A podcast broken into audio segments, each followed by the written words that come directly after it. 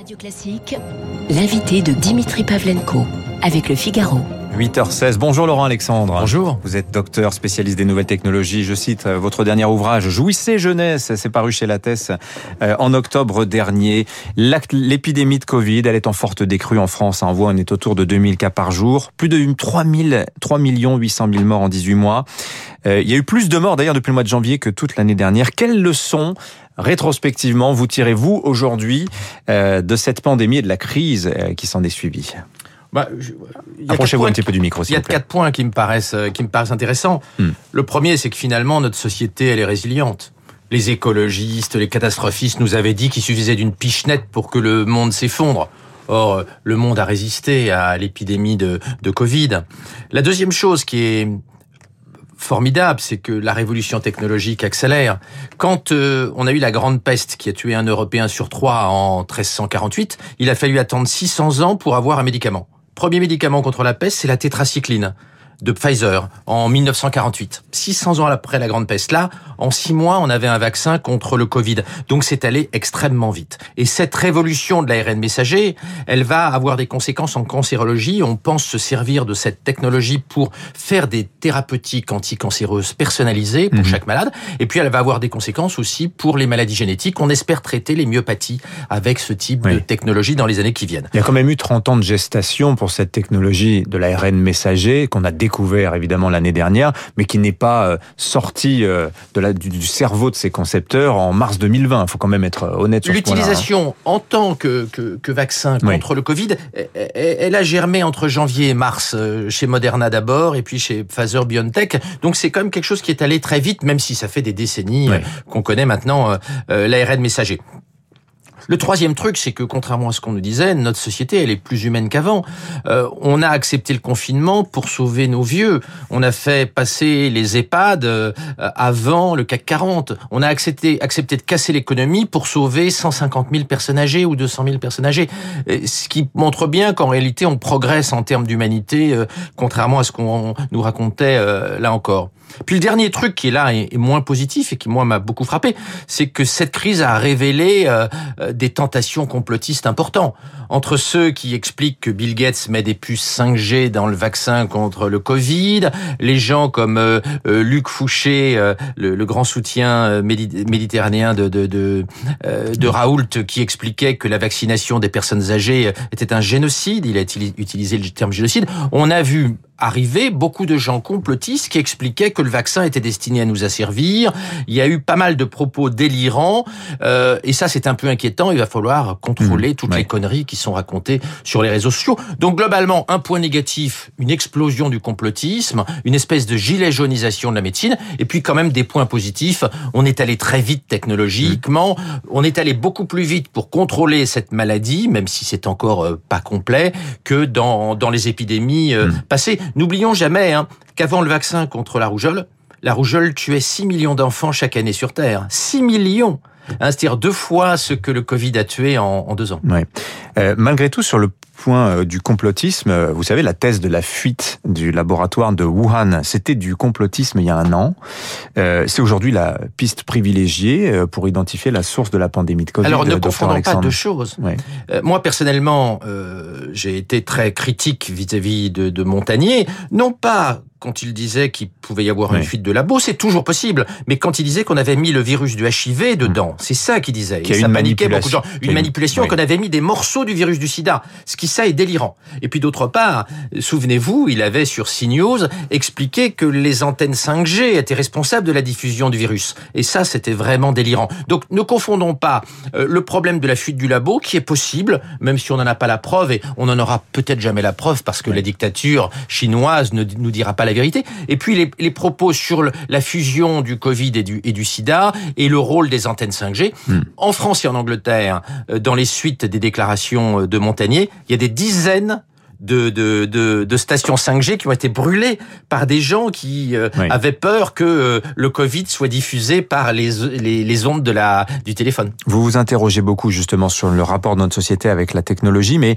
avant qu'on entre dans le détail, parce que c'est très intéressant, on- vous avez commencé à l'évoquer, je voudrais partager avec vous euh, cette enquête de Transparency International dont les résultats sont dévoilés ce matin, qui nous dit que la pandémie de coronavirus a alimenté le sentiment de corruption des citoyens de l'Union européenne. Autrement dit, moins de la moitié des Européens, et on est jusqu'à 60% en France, considèrent euh, que la crise a été n'a pas été gérée de façon transparente par les autorités, qu'il y a eu de la corruption derrière. Qu'est-ce que ça vous inspire? C'est toujours la même chose. On Ouais. s'est rendu compte dans les années 60-70 en, en Suède que moins il y avait d'inégalités, plus les gens avaient un sentiment d'inégalité. Et en France, les gens ont un sentiment d'inégalité plus fort aujourd'hui qu'en 1800. Pourtant, les écarts de revenus ont diminué par rapport à ce qu'ils existaient sous Napoléon ou, ou sous Louis XVI. Eh bien, en matière de corruption, c'est la même chose. Moins il y a de corruption, plus les gens en voient. Euh, en France, en Europe, il n'y a quasiment pas de corruption. Et les gens ont un sentiment de corruption alors que la corruption a quasiment disparu.